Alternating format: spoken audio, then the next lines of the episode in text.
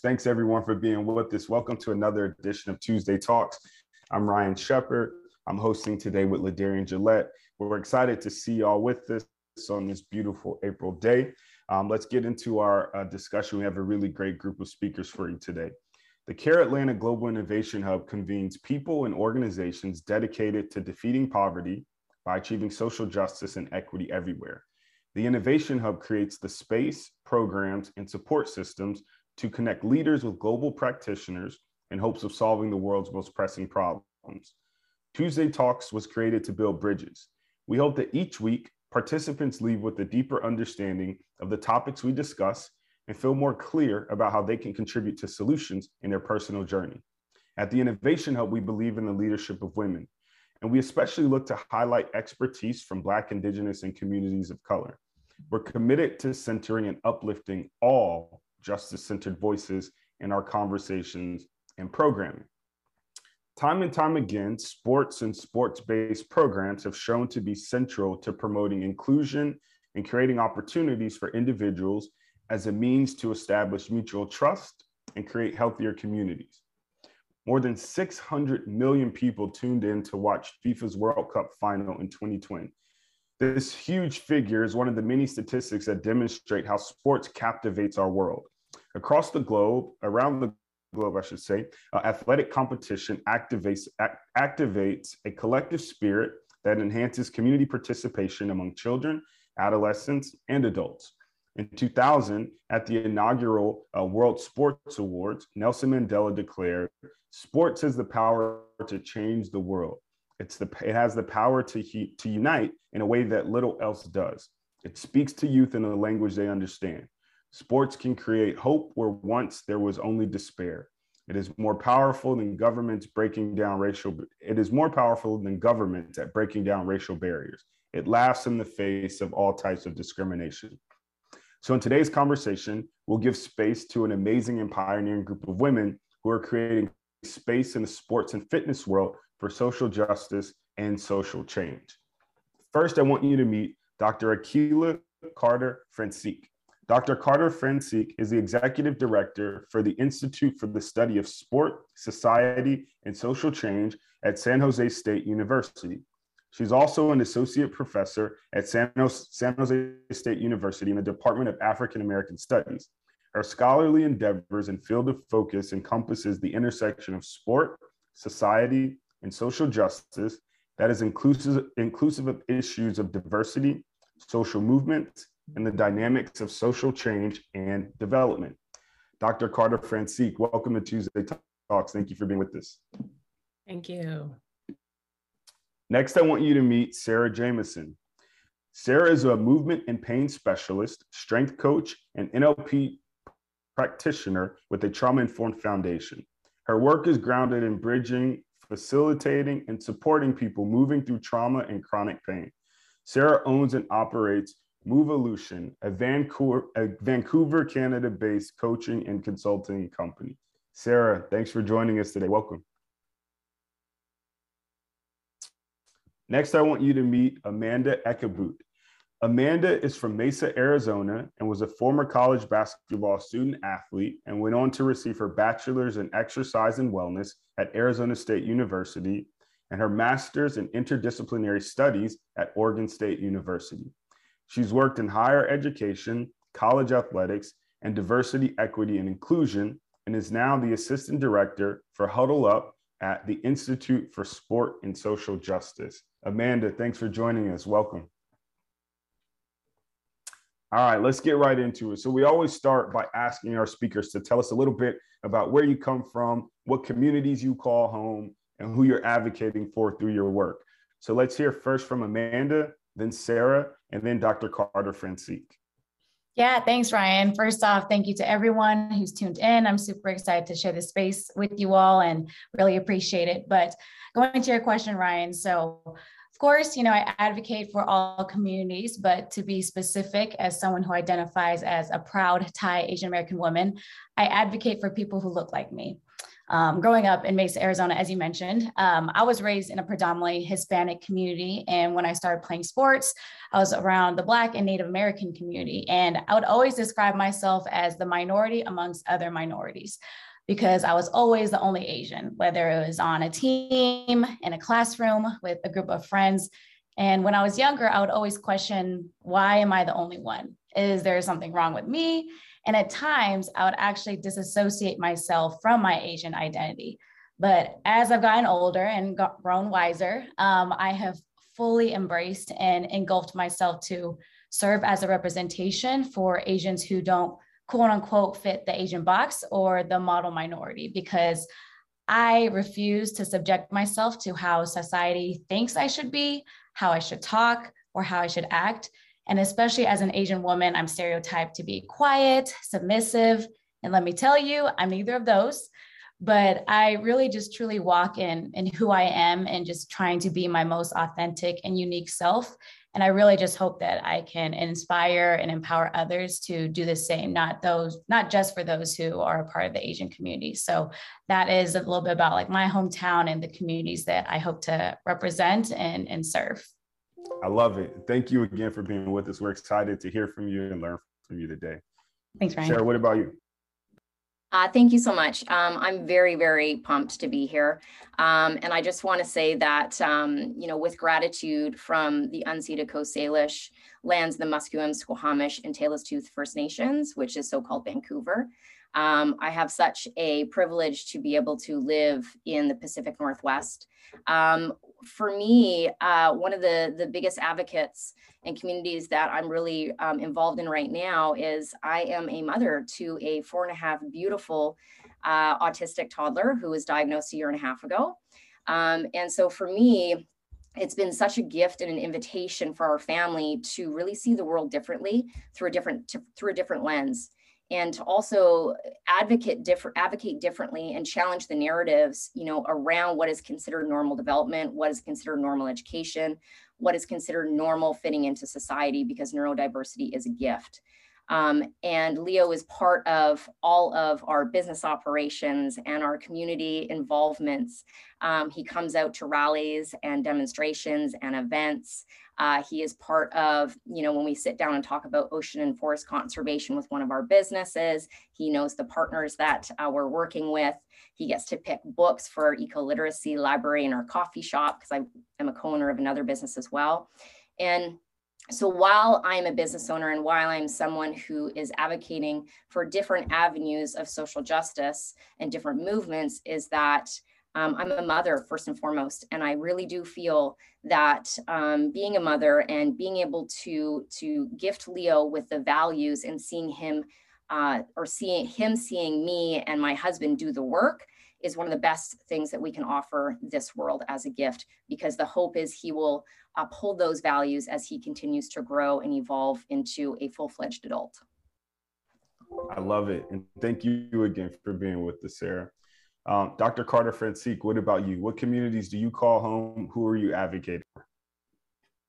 First and foremost, thank you, Ryan. Thank you, Ladarian. Thank you, the CARE Atlanta Global um, Innovation Hub for, for having me here today. Oh my gosh, communities. I, I, have moved from state to state to state, but I call home Topeka, Kansas. I was born and raised there, child of K 12 educators, um, and they really instilled in me the importance of advocating for others of uh, you know education communities. They were were brought to and recruited to topeka and i often highlight this in many of my talks recruited to topeka kansas in many ways to help um, live out that Brown v. Board, you know, that all deliberate speed was slow, nevertheless. But I was raised under that auspice of understanding what was happening in that Topeka, Topeka public schools. So that is home for me. Um, while I moved on later in high school to Illinois and then to Houston and then to Georgia, um, Texas, you know, back and forth uh, to Texas and now in California, um, the notion of educators stayed within me. Um, and being part of that education community um, K 12 for a short while, but higher ed primarily. Um, other communities that I call home are um, just some of the, the societies I was in as a young child um, that also poured into me because I went to predominantly white schools. So Jack and Jill uh, of America was one of those organizations that I was a part of and really reaffirmed my blackness, uh, allowed me to, to thrive in a space and be okay with who I was because I had those self-doubts growing up um, as a child, even with, with parents as strong as they were.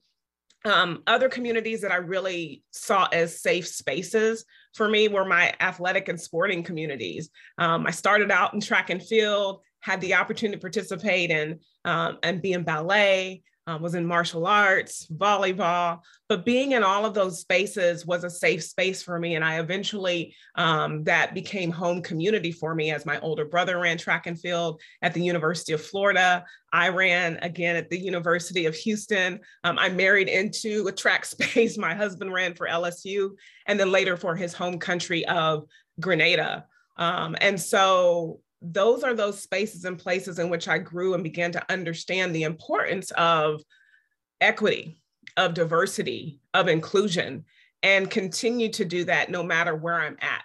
So, whether it's higher ed, whether it's um, in the classroom, whether I'm going out and speaking and mentoring young folks, um, those are my communities, education, and definitely upholding and pouring into our children. Because one of the things that I have learned is that as young children, and I was one of those as well, they're going into those schools unarmed and having to deal with the challenges of race relations from adults and from other children. And so, youth uh, is, is that other community that I pour into to include my own two children, Alexandra, who's 10, and Aiden, who's seven, to ensure that they know and really truly embrace who they are as African American and Grenadian children um, in this space and place. I love it. Yes. And I'm, I'm excited for you to be with us and to share with us um, many of those different perspectives that you hit on, particularly this idea of the intersection between education and sports and identity um, I think we have a rich discussion in front of us. Um, so each of you kind of set the, the foundation for my first question. And Amanda, I want to start with you um, because in your intro, you talked a little bit about um, how sports became a way for you to interact with, to relate, to build community uh, with folks from different backgrounds and different identities. Uh, but it also has been a part of informing your own approach to social justice and activism uh, within your own community. Talk to us a little bit about that journey uh, and how sports has helped to shape the way that you show up in work.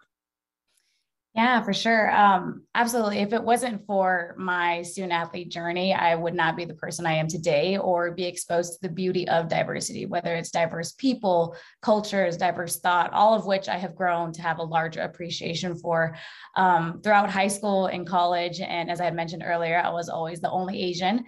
And back when I did play, I never thought to use my voice um, as a platform because one, no one asked. And two, I never felt that anyone cared to listen. So looking back, there were so many times where I just wish I would have spoke up for myself or spoke up for other people. And with that observation, I've translated that into the work that I've done as a college athletics professional and to the work that I do now because um, a really big part of my why um, that I've adopted from Cus D'Amato, for those who don't know, is Mike Tyson's former boxing trainer. I love boxing. Um, he said to Mike Tyson, he said, I don't create, I discover and I uncover. And that's exactly what I do with my student athletes or anyone that I come across because it really is just nourishing those different parts of a student athlete that they don't necessarily get to talk about all the time because they are so consumed in their sport um, so that they can have that confidence within themselves to really put those things into action that they care about whether it's social justice related race race relations or anything of that matter. But really taking the observation of who I was as a student athlete and trying to pour in just like um, what Sarah and Dr. Um, Carter Francique had mentioned, just pouring into our youth because we all wish we had someone like us, I hope, um, to pour into us so that we could be more aware um, when we do go into those different areas unarmed. Um, because once you do have that person that's there for you, you do feel that support.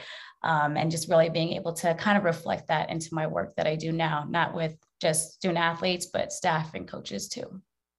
Yes, and shout out to all the boxing fans. I feel like there's not as many of us around these days as there used to be, but I'm a huge, huge boxing fan myself.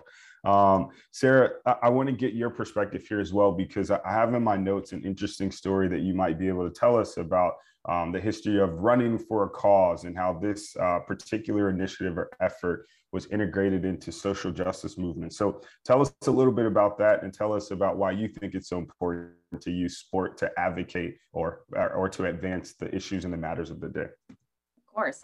Um, you know, when we think of the lineage of running for causes, it really kind of came out about the late 1960s, early 1970s. But it wasn't really until the early 2000s where a lot of races were starting to take on um, charity partner programs. Um, and it seems that everything from a 5K to you know a full marathon and beyond, there were uh, ways of charities getting involved so that they could increase their donorship and increase and generate new interest. Um, so it's hugely beneficial for charities. Um, and so it makes sense. But when we talk about if we're going to unpack sport and social justice, we also have to kind of look at and recognize that marathons weren't open to everyone. Running wasn't open to everyone. It wasn't until 1972 that women were actually allowed to run in marathons uh, because men thought they were fragile and their uterus would fall out of their bodies, which we know to be untrue. Um, and so, you know, Kathrine Switzer really uh, pioneered, um, you know, the, the first social justice movement for women being integrated uh, equitably and equality from an equality perspective of men and women. Um, in 1967, when she when she just flew into the Boston Marathon illegally, uh, and that is really what you know pioneered running for a cause in the sense of uh, looking at gender equity as just using those two terms. Um, so why is that important? Well, 60% of women run marathons. So we also know that the majority of those women are raising funds for organizations and stewarding the social justice movements. So that's a huge, huge opportunity. Um, my first opportunity to get involved with running for causes was in 2003 in my hometown. Um, but what I actually found was that there was one obstacle, there's one challenge.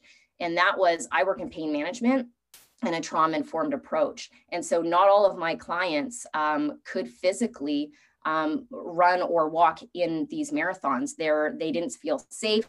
It wasn't up to their physical capacity. So there were limitations. And so I wanted to fill in that gap as best as I could um, with my coaching and with my experience. And so in 2005, um, I created a 10 year passion project, which is called Run for a Cause. And the hope was to create these non sanctioned events through community support um, to be able to fill in that gap a little bit more. Um, and over course of that, you know, 10 years, we were able to raise $2 million for, diff- for 57 different organizations. So the reason why I bring that up is that it's it's not just traditional races where we can be running for causes and stewarding that social justice movement. It's also on the individual level of, of having that passion. And so if we look at why using sport for social change works, it because it moves us out of ego-driven goals and then directs our attention to a shared responsibility. And that's really what social justice is about. Yeah, and thank thank you for sharing that. Um, it's always, I don't know, kind of uh, it's always a fascinating point, I'll say, when we hear about how recently some of these barriers were broken. And I hope it serves as a reminder to all of us that, you know, these aren't kind of off in the distant past. We are still kind of grappling with and dealing with many of these issues today, particularly around gender equity, around race, around ageism, around other forms of discrimination. Um, and I always feel inspired to do my part every day when I hear about how close we are to some of these um, first or some of these milestones. Um, and I think Dr. Carter Francis, this kind of segues nicely into uh, some of the work that you talked about in your intro that you're leading and, and where you're passionate, particularly at this intersection of diversity, equity, inclusion, and sports.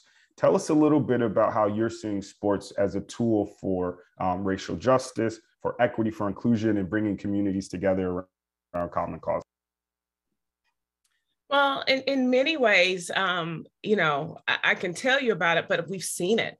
So after the murder of George Floyd and the outcry from from the public and all communities, you know, well, majority communities of color.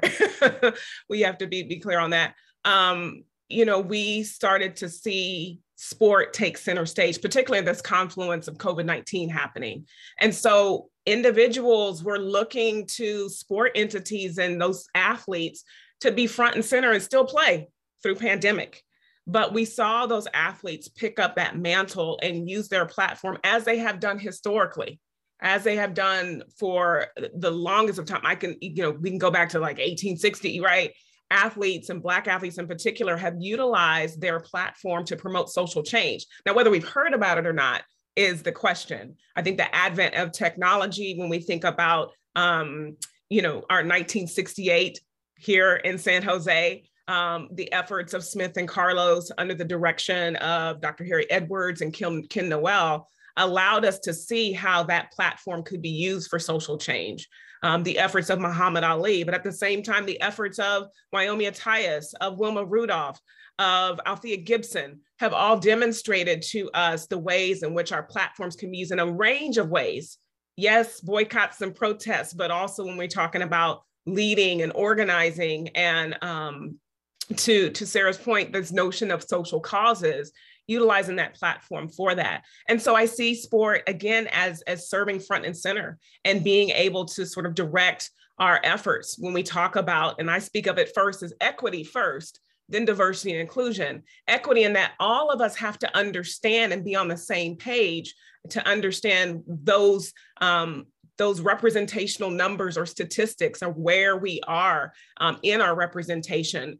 The great work of Dr. Lip- Richard Lapchick at the University of Central Florida puts out this racial and gender report card annually, looking at the NFL, looking at the NBA, looking at the WNBA, college sports, and even the Associated Press, our media outlets, to be able to understand where um, men and women and people of color are represented in these spaces and places. And that's one thing that I try to bring to the fore through um, not only my own scholarship, but the work that we do at our institute um, with my dear colleagues, Beth Doyle and Dr. Amy August, bringing these things to the fore and the amazing interns that we have as well. And so equity is the first thing that we bring out um, to begin to understand that. And we see with even having legislation like Brown v. Board, with even having in this 50th anniversary of Title IX, there's still much to be done. We're still in our age of first in many ways. And so we have to sort of point that out and help people understand in this moment, in this pause, when they're listening, finally, to be able to make some of that headway. And then to speak to how we can begin to create um, diverse communities being able to create spaces through hiring practices, um, through policies, uh, to be able to bring forth this such change, and then ultimately create that seat of the table and embrace that full onboarding of inclusion in those spaces and places. And so those are the things that I try to share through our sport conversations for change, through our, our sports society and social change conference, in particular, our words to action workshops that we have to share the importance of that um, and to know that there's still work to be done.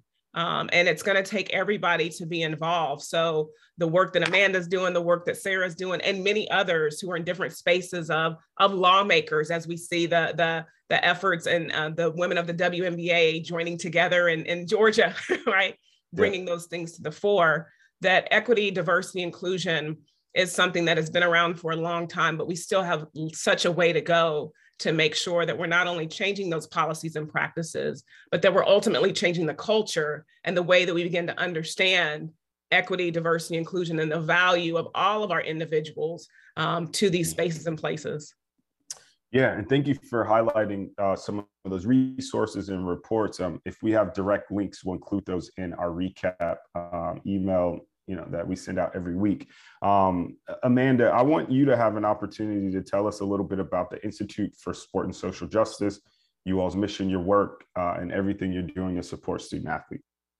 Yeah, for sure. So the Institute for Sport and Social Justice really utilizes sports as a platform to really help organizations, both college athletic departments and professional teams, really address social justice issues, um, but also how to go about on addressing them in a way that the community and the organization can come together. Um, because usually we see that there's that discrepancy between togetherness when trying to address some of these issues. You might have some people who are on the bus and some people are at the stop sign waiting and some who just don't want to get on at all. So really starting from that foundation piece but we really work on providing a brave space for student athletes staff and coaches to have dialogue on a topic in a range of, of different things, whether it's diversity, equity, inclusion, and belonging, as well as gender based violence prevention. Um, we have different sessions for each of those areas in addition to leadership. And with leadership, it is our foundation, our base on how we always go about um, when trying to communicate this with our student athletes. Because as we know, our student athletes are positioned in a unique way where they're campus leaders, leaders within their team, leaders within their classroom. So, really trying to always circle back to that piece. Um, but really thinking about how we can provide that space for student athletes to have that platform. Um, you know, we can't solve all of the issues in one session, but we really try to provide that blueprint and that map for those student athletes to have that dialogue because the student athletes in the room, they're the ones that are going to do the work. And they have no problem telling you when work needs to be done um, and coming front, coming front about that. But really providing that space, we talk about many different things from intersectionality to privilege, equity, inclusion. And just like Dr. Carter Francinique mentioned, equity absolutely comes first before even touching on diversity inclusion in order for you to truly reach that DEI piece, but really thinking about the different ways of how we can, there's an impact of racism, equality and equity, just I had mentioned, but in addition to that of DEI, you know, we know that there's so many different ranges of social justice issues. Um, one in particular we focus on is that gender-based violence piece, which focuses on sexual respect, consent. How does that show up on campus in the athletic departments and as well as like healthy versus abusive relationships? So really providing that space to have that conversation building that community first and really thinking about how is it we can put these items into action because you know we can talk all day but what are we really doing and how are we really setting those milestones to kind of move forward so that we can get that vehicle moving? And again us just serving that map and, and guiding the organization but really hoping that we provide the the proper tools so that that that vehicle that vehicle could get where it needs to go. So that's a little bit about a lot of what we do in a yeah short little synopsis. yeah, no, that was that was masterful to boil it all down, and we've included a link here for folks who are tuning in to learn uh, much more about the work uh, that Amanda and her team are leading. Um, Sarah, I want to get your voice back in here because you, you got at something with the marathon and, and the running example um, that I'd love for us to build on, and that's the way that uh, women athletes are using sport to advocate for and to advance gender equity. Um, we've seen tremendous leadership here in the United States from uh, WNBA players, from the uh, US national soccer team, and many, many other uh, women athletes, again, pushing for equity, pushing particularly around issues of gender. Um, tell us a little bit about what you're seeing in that specific space and how we might all rally around uh, those who are leading on those efforts. Hmm. Um, you know, it's interesting because, uh, you know, as a, as a cisgendered, able-bodied white woman, um, I sitting with this question sits very differently because I always have a seat at the table. Um, and I really feel like consideration one is gender equity and equality through the lens of men and women. Um, specifically, women have always been underrepresented in sport and sport governance. Um, that's not new knowledge to the world. Um, but influence of power and privilege is a main barrier. Uh, and one of those things, as Amanda alluded to, is is is gender-based violence. Um, if we look at, you know, Kathrine Switzer in 1968, when she legally ran in in the Boston Marathon, she was accosted um, by males. She was uh, having her her shirt and her bib ripped off of her, pushed, spat at, cursed at. Um, and this is something that um, you know is still is still a problem um, and eh, from historically onward. Um, so the first thing in sport and beyond is really addressing um, and, and identifying that addressing gender-based violence is first and foremost. Secondarily, the consideration is gender equity and equality through the lens of white feminism. Not all women are starting at the same place of accessibility in this conversation. Um, and to quote uh, Rachel Cargle, uh, if you're not fighting for Black, Indigenous, Asian, Muslim, Latina, trans, fat and poor women, then you fight for no women. Um, so to use running as an example, uh, Kathrine Switzer ran the Boston Marathon in 1975 and placed second. And she got two hours, 51 minutes and 37 seconds. Um, but she wasn't the only revolutionary female. Uh, Marilyn Bevans was the first Black woman to run a sub three hour marathon. And in 1977, she ran the Boston Marathon, placed second at two hours, uh, 51 uh, minutes and 12 seconds, 25 seconds faster than Kathrine. but nobody celebrated that win. So to answer your questions, we need to celebrate athletes equitably. And for white athletes, white trainers, coaches, leaders, educators, we have to continually dismantle the colonial roots of oppression and discrimination within our own implicit biases first. Um, it's and within our professional designations as well, because it's systemic in fitness, health, medical, sport, everything. So every decision we make um, has to move through the lens of how am I holding up oppressive systems in health, fitness, and sport? And we have to get uncomfortable with it, and we have to be humbled when we're called in. Um, and I know that that is a, a, a large unpacking, but those are the two considerations that I would like to put forth. Yeah, very powerful uh, uh, position, and I think applicable in our world beyond sport. I think a lot of that uh, resonates with, with, many of us as we navigate each of our personal and professional spaces. Um, so, thank you for for your leadership and your thoughtfulness there.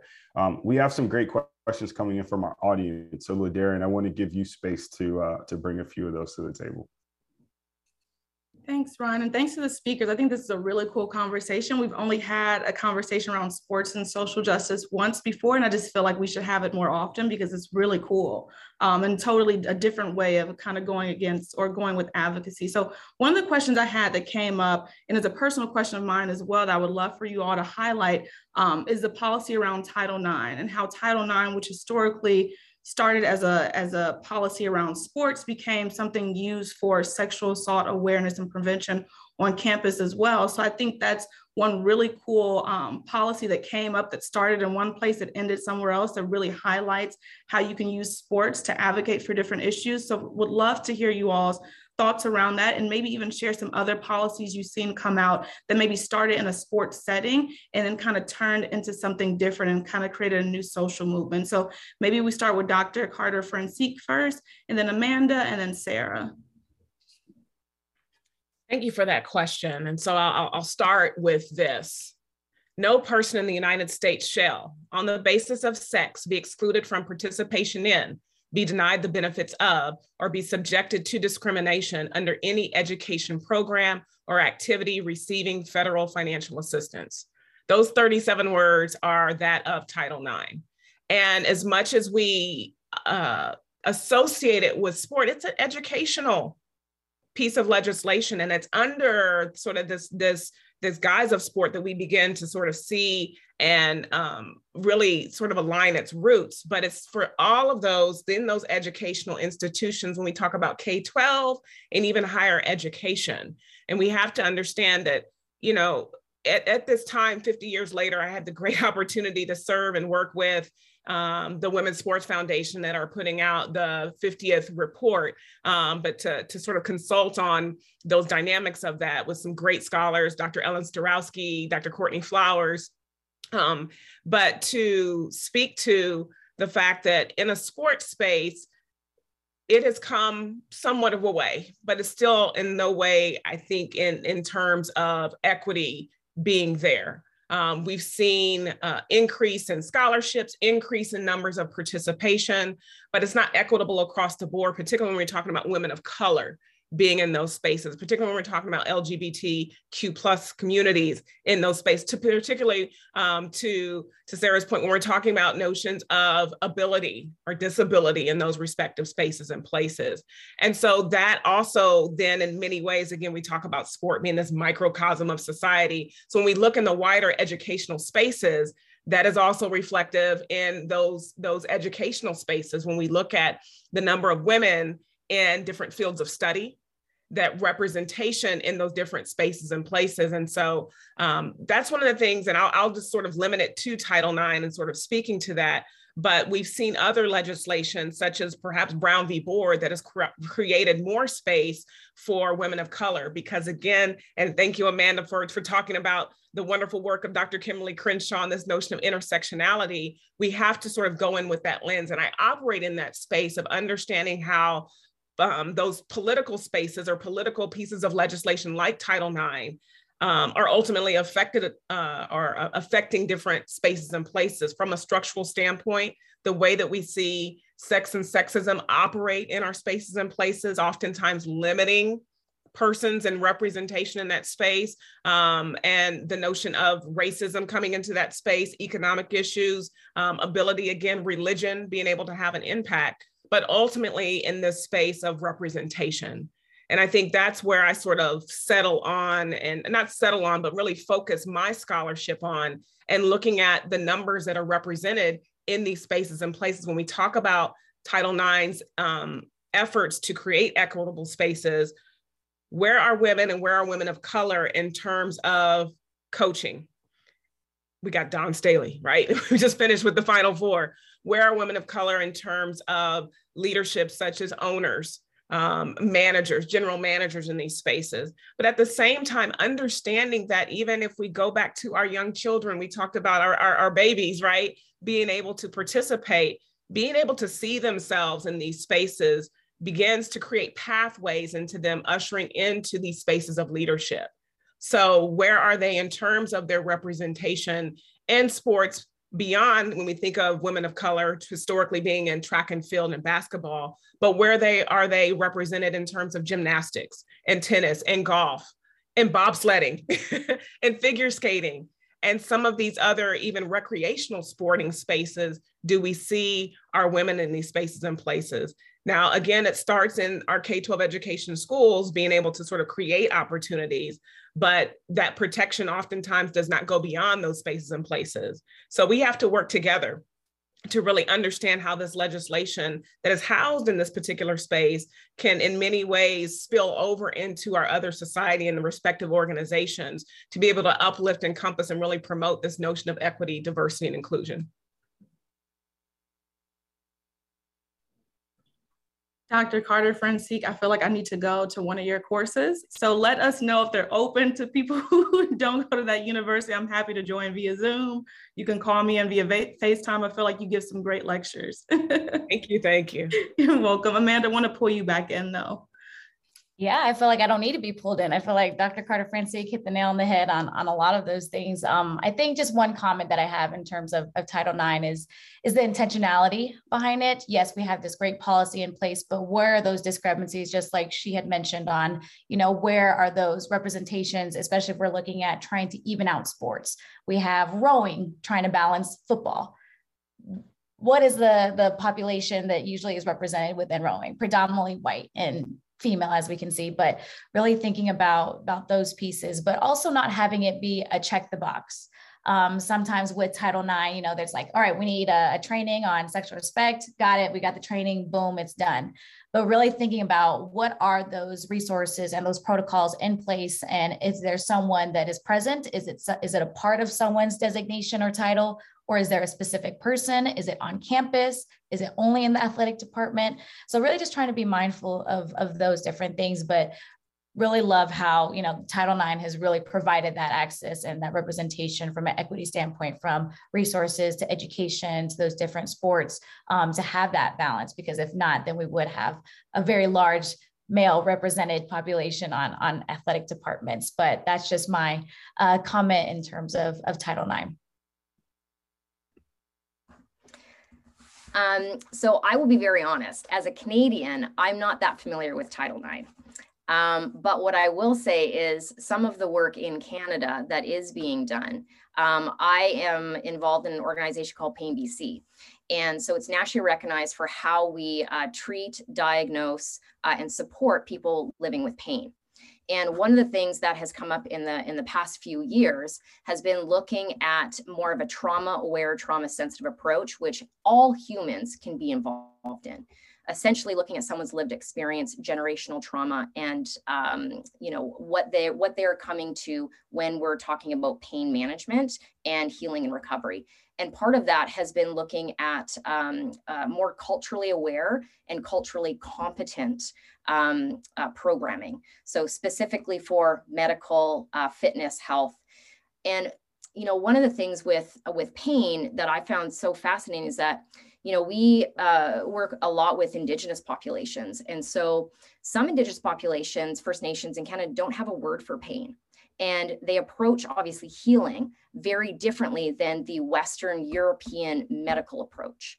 And so I think the more that we have conversations about sport, the more we have conversations about social justice um, and just human to human contact is doing it through a trauma aware, trauma sensitive lens that everyone is coming with a lived experience and that we need to acknowledge that and address the and fill in the gaps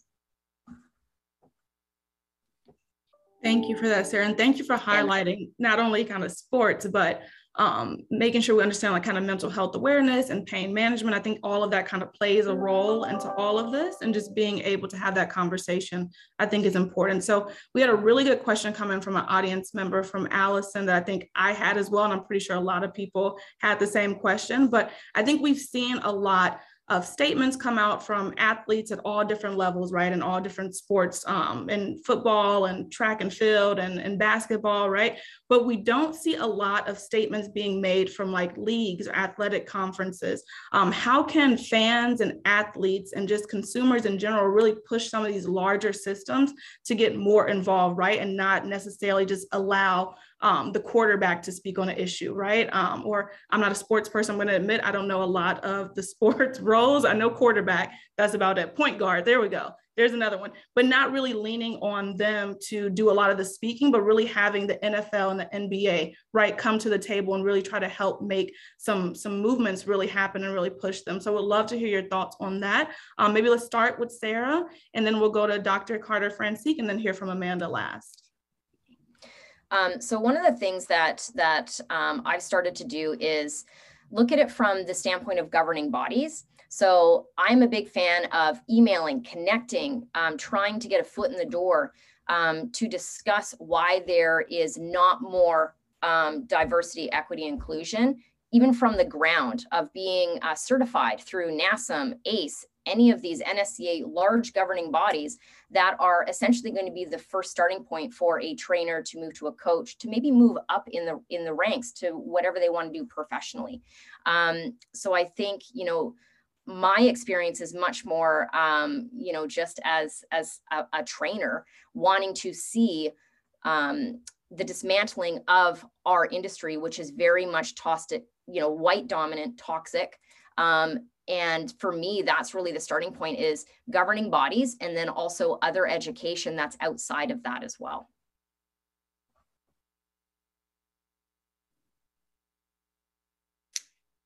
Thank you. Um you know great question. And i, I appreciate again everybody sort of works at different levels. Those governing bodies definitely need to be attacked i think my my husband just finished his master's and uh, as, a, as a former olympian himself was talking about the role of the international olympic committee and the national olympic committees being able to address these things when it talks about sort of race relations if you will and the statements that they put out um, uh, with regards to statements and policies with regards to sort of sport ethics.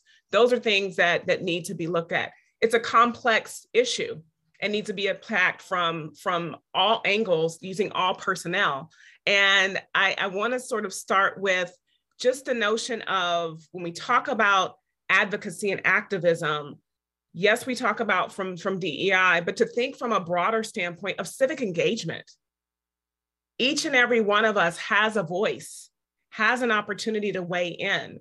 And I've sort of broached this even through my own teachings and, teaching in my class um, at San Jose State in our Department of African American Studies. Uh, I created a course called Race, Sport, Activism, and Social Movements. And in this particular course, yes, it's part of our, our African American Studies curriculum, but it's a part of our greater general education curriculum under what's called Area F for Ethnic Studies, which is something that we're pushing out here in California for our K 12 schools as well as our colleges and universities. But in this course, one of the things I bring forth is the notion of social action. So we're using the musings of sport, of African American athletes, um, coaches, administrators, and their historical efforts to um, help our young people understand how they can leverage those various platforms to promote social change. And so they have various projects that they're speaking to, whether it be trans rights, whether it be um, trauma, mental health trauma from Black athletes that have seen police brutality and police violence in their communities, whether it be Title IX, which is one of the other issues that the students are brought forth, or even the recruitment and retention of Black athletes. So, what I help them understand is that I'm going to give you the tools and resources if we can use the musings of um, the, of the work of, uh, of Dr. Harry Edwards and Ken Noel when we talk about the Olympic Committee for Human Rights pushing forth that project, Olympic Project for Human Rights but also to use the musings of social action initiatives and what we've seen in some of our greater civil rights efforts in the US um, to be able to move things forward. My goal, again, as I tell them, is not to create advocacy or, or activists in this space, but to give them the tools and the resources to know how to organize, to know how to communicate, talk with those social networks, talk with the media entities, work with individuals that are educators, that are policymakers, that are community organizers, and bring everybody together. Filmmakers, I have one student that's doing a lot of that to be able to push these initiatives forward and again lend their voice when it comes to this notion of civic engagement. So whether it be in my class that they're learning the musings and taking these projects further, or as they get in their respective fields of social work, of engineering, of um, uh, you know, in, in the medical field as well, that they have the steps and the know-how to begin to do this because they never know when some sort of issue is going to hit upon them. So this is the same advice I would give to those that are wanting to get involved, that are fans, that are athletes, that are administrators in those sporting spaces to understand what can I do. You can use your respective platform to begin to advocate for change in spaces and places that you're comfortable. So it may be educating others, it may be writing letters. It may be using your social media platform to push things forward. It may be to mentor others. But there's many ways to get involved and many ways to be able to engage in holding um, organizations and associations accountable for those statements of solidarity that they put out a couple of years ago.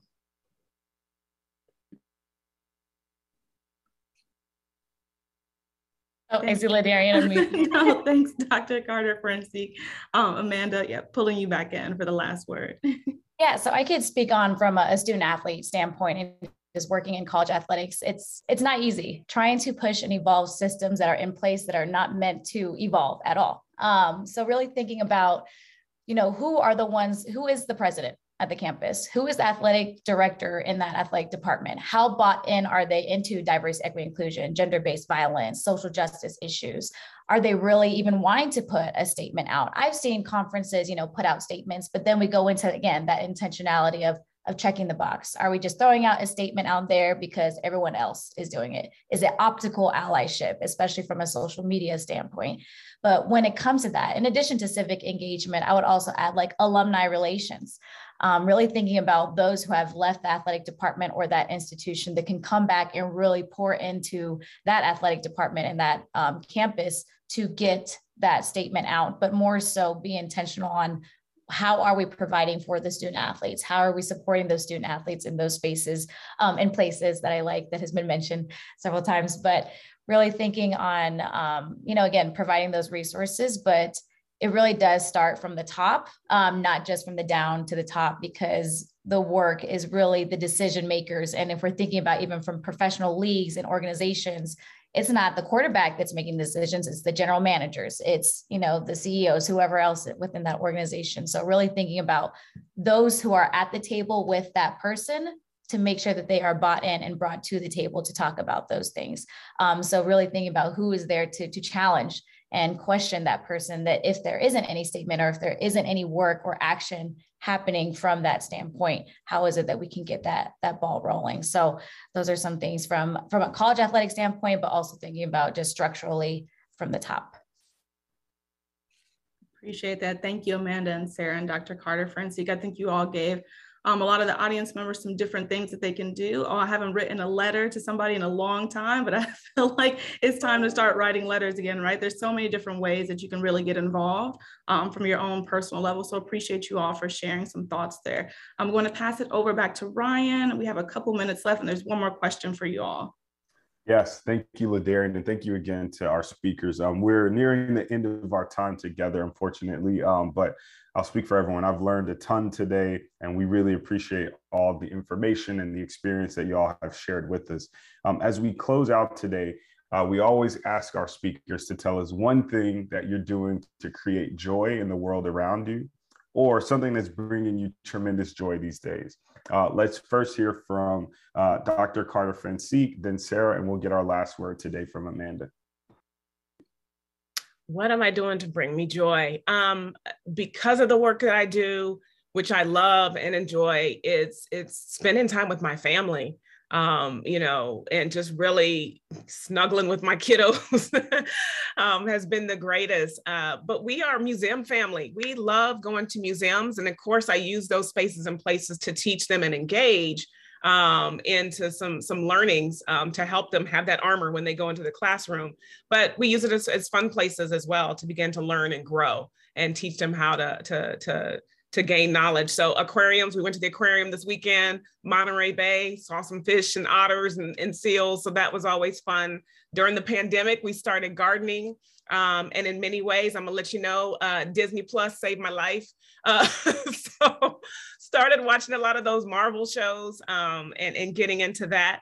But again, we're a track and field family. So we go to track meets, we watch track meets, um, we participate in track meets. Uh, and, and then lastly, I will say is travel. Um, that has been something that we're kind of getting back on board and doing. So whether it be locally, um, whether it be internationally, it's just an opportunity to, to get back and connect with family, um, connect with friends, um, enjoy some great food. Uh, and so those are the things that bring me joy, food, uh, food, family, um, and and just uh, being able to be, you know, being able to be where I'm at. I love that. Uh, I, I, can uh, identify with all those, especially the food and family. Those are personal favorites for me. Uh, what about you, Sarah? What's bringing you joy these days, or what are you doing to create joy? Uh, something that uh, I'm doing right now is my son and I are, uh, well, me personally, but my son is learning, is we're in this six month uh, seed to harvest indigenous led uh, gardening course for uh, understanding how to forage ethically. And we're making um, like traditional teas, things like these.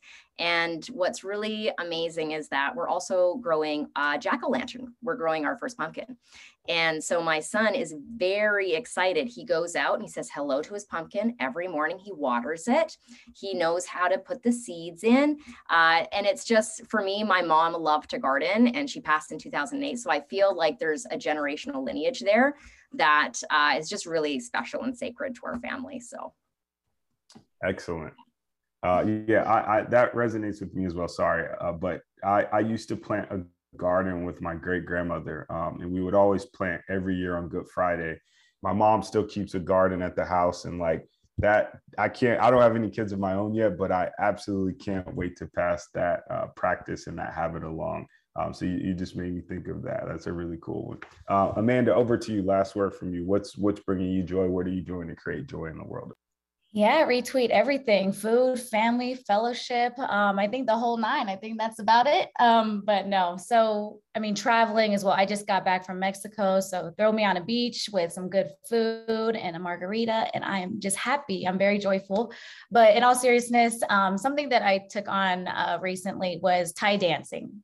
So, with my Thai culture, to be um, transparent, I'm not bilingual. My mother actually didn't want to was worried about me learning English, um, and because she was ridiculed for her quote unquote broken English, um, and was so worried about me learning English. So I don't know Thai, but I have really made it intentional to be engulfed in my culture in different aspects, whether it's cooking Thai food, my mom cooks, um, eating Thai food too, but Thai boxing, Thai dancing, and that was something that I did recently. I had my first performance, and it was just it's very um, fulfilling to just still be so proud of your culture although you felt that there was a part of it missing since you've been growing up. So that has been been really joyful for me. But again family food boxing thai boxing all that good stuff um, is is what's been bringing me joy. And i think you know just being appreciative of our health during this time um, with how things are going on in this world there's so much going on in this world. So just appreciating the the things that we take for granted sometimes um, and really enjoying it